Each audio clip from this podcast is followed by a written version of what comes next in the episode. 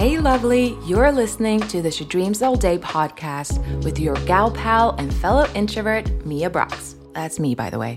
This is a safe space for all introverts and dreamers looking to realize their dreams of shining online with confidence so they can build a dreamy online business, make an impact in the world, and that ka-ching while being 100% themselves and having fun in the process. And around here, the introvert hangover is, of course, sold separately. I'm all about empowering you to step into your superpower and become quietly confident online. I'm also about Friends, the TV show, chocolate, milk chocolate, and coffee with cream. And just so you know, quiet people can do amazing things because we totally can. So get ready to feel inspired, learn, laugh out loud, and let's be alone together, have an honest chat about how cool introverts are as we dive into today's episode. Hello, my amazing friend. Welcome to the Your Dreams All Day podcast. Today, I have a solo for you. And today, I actually want to share something with you that I have really, I haven't shared it for some reason. I don't know why. I will get into it in this episode, but I basically just want to share my entire journey with you. What my life looked like before I started my business because that part of my life I've actually never shared with you. So I'm feeling excited. I'm a little bit nervous. I don't know why it feels embarrassing and I'm like covering my eyes as I'm speaking now, but it's not that embarrassing. It's actually pretty cool. And I have to own up to my whole background and who I am and what I've done and yeah, all the things. So I recently shared this on an Instagram story as well, but I wanted to dive a little deeper into this with you all. And I thought that what better place to do that than the podcast? I got a cup of coffee here, as per usual, and I have a candle because cozy vibes, cozy business vibes. That is what I'm all about. So let's rewind back to 1989. No, we're not going to go as far back as 1989. But what I will say is that since a young age, I've always known that I was meant to create for a living. Like, I don't know how that's going to happen for me, but I just knew that I was meant to create. And when I was a kid, I wanted to be a pop star. Like, that was my dream because that was creative. And you'd see, you know, I loved the Spice Girls, I loved Britney Spears, I loved all of these, you know, 90s pop stars, bubbly pop stars. So that was my dream when I was a kid. And so let's fast forward a little bit because I don't think we need to go through my whole story. Like, okay, we can touch on the fact that I moved to London when I was 10 years old and I went to an American school like up until I was 16. This is why I have the accent that I have. So if you're wondering why I pretend like I'm an American, that's why I speak the way I do because I've actually gone to American and international schools pretty much all of my childhood and teenage years. And so, and a lot of the friendships that I've cultivated on the way are with English speaking people. And I still am friends with a lot of these people until this day. I get a lot of questions about my accent because people think I'm American, but I am not. I am from Norway, born and raised. Well, not well, I moved around when I was a kid, but anyway, I'm from Norway and now I live in Sweden. Beautiful Sweden. So I'm hanging out in Scandinavia. Okay, so now that we got my accent out of the way, let's fast forward until 2011. So in 2011, I went to a school in Stockholm, in Sweden, and I studied music production and songwriting. And at this school, I met two amazing guys and we started a band. So I have been a songwriter, a musician, an artist, I guess you could say. I don't know why this is so embarrassing to talk about, but I have been in a band since 2011, and we are still very much a band. Like, we still sometimes write music and I mean, the last time we released something was in 2018, so I mean, it's been a while. It's just that we all have different things going on. One of the guys is actually my partner and the father of my child. but yeah, so I've been in a band. We've released two albums and we love a good saxophone solo. I think we managed to sneak in a saxophone into pretty much every track that we've ever created. Not every track, but almost, feels like it at least. And this band was, of course, a dream pop band because what else? I really do like to dream all day. all day, every day. I always have. And so that shouldn't come as a surprise that the music that we created and played was dream poppin'. Yeah, so I was in a band, and I don't know why I haven't talked about this before. I'll link it in the description if you want to listen to it. But it's been part of my creative journey because writing songs and singing songs has been an amazing form of expression for me. Like, that's how I ex- best express myself. I remember I didn't like to talk in front of people. I didn't like to do any kind of theater. I mean, oh, yeah, yeah. I remember when we were going to do interviews that I never wanted to be a part of that. We were on a radio show in Hong Kong once, and I just like, I was not, I was sitting in another room. And the same goes when we were playing at a radio in Sweden and they were going to interview us after, and I just like shied away. I did not want to be part of that. But writing songs in the studio. And then for some reason, I didn't mind singing on stage. I did mind, however, doing the sound check. I don't know why. I think it's because when I step onto the stage and when I sing the songs that I've written and when people are listening, it's a whole other experience than sound checking. Because during sound check, I just felt very vulnerable and scared and I felt like everyone was judging me and I did not like it. I really I didn't mind singing on stage, but I was so happy when I was done. So I was really in my most coziest space when I was in the studio writing the songs myself. And I didn't sing in front of the guys that I was in a band with. I didn't write with them. I wrote by myself. So a lot of people ask me, well, you're an introvert. How can you sing on stage? How can you, you know, write songs and all of that? And it's just, for me, it was my safe space. Like, it was my favorite thing to do. I would wake up early in the morning. We went to this music production school, and I would go into the studios at like seven in the morning because I was so, so excited to just light that candle, get a cup of coffee, get a piece of chocolate, and just write music. And it was amazing. And so, from the period of 2012 until 2018, we did a lot of touring. I mean, we played in London, we toured Southeast Asia three, no, wait, four times 2013, 2014, 2015, and 2018. And I've loved it. It's been such an amazing journey and ride. But then something happened in 2016. And it's not dramatic, it's not as dramatic as it sounds, but I got a job. I got a job offer from a major music label. And at that time, I was really questioning my path, if you will. Like, I love playing in this indie dream pop band, but the truth of the matter is, it's really hard to support yourself as an indie artist. And I didn't know if I wanted it that much. Like, I loved writing songs, but I wasn't in love with being on stage. I don't know if it was because I was getting older and I was looking for more of a secure income I don't know, but I thought that this job would be such an amazing opportunity. I mean, it sounded cool, it was cool. And the job was an A&R position. So an A&R is the person on a label that signs new artists, that develop artists and work really closely with the creative process and the music. So it was kind of cool. I don't know, but there was something inside of me when I said yes to that job that said, ah, wait, no, you're not supposed to be on this side of creativity. And I didn't listen to this voice. I'm like, hey, this is an amazing opportunity, and I get to have a salary and, you know, feel secure and work on the business side of music. I'm going to explore this. So I didn't listen to that voice because at that point it was whispering. And so I took the job.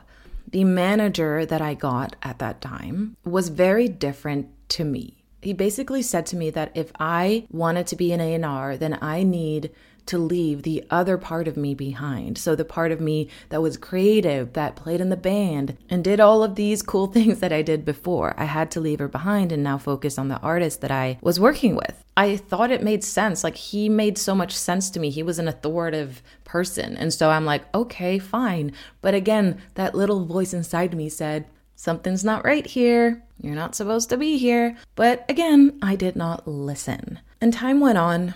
I did my work. I worked with amazing people. I made some amazing friends at this company. But at the same time, I was really miserable. I was missing the creative process so, so much. I was missing writing for myself. And in some way, I just felt like the joy I had for music, the passion I had for it, kind of faded away as I continued on working in the music industry on the business side. And thinking back right now, it kind of breaks my heart to think about that.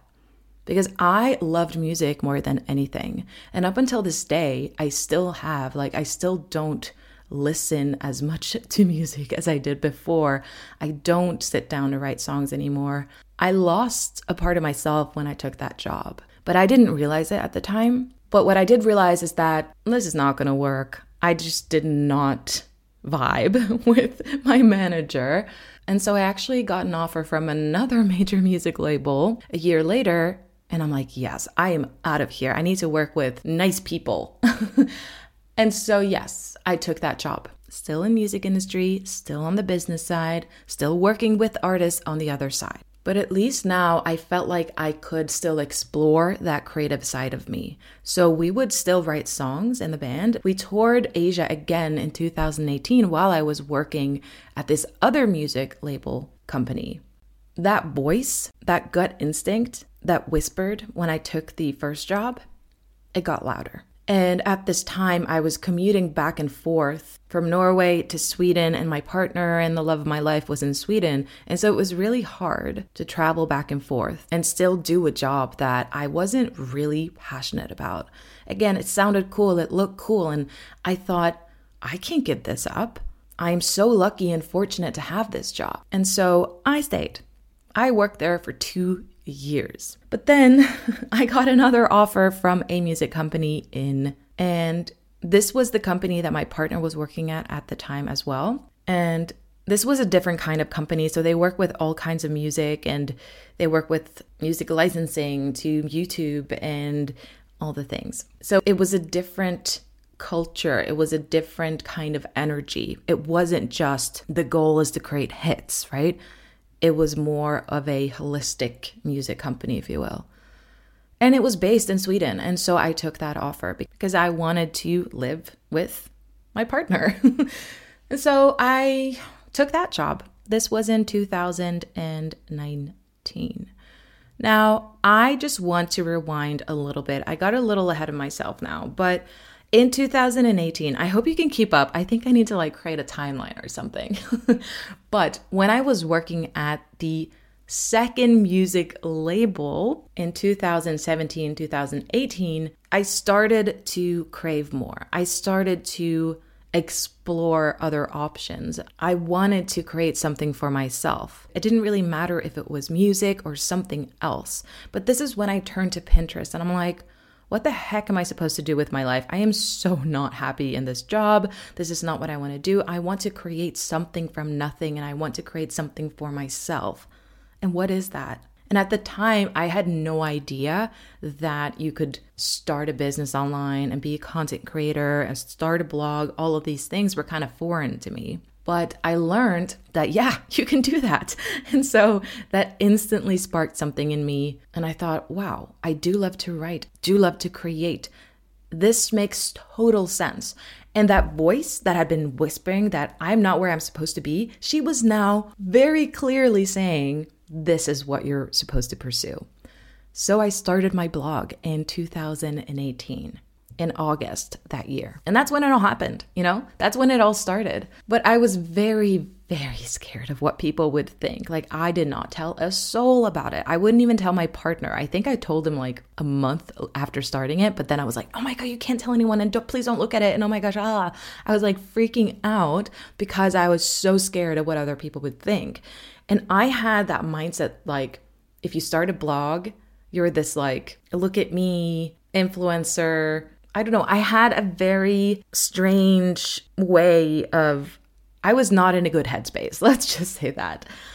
Because I was so wrapped up in what other people would think and their perceptions of what I'm about to do here.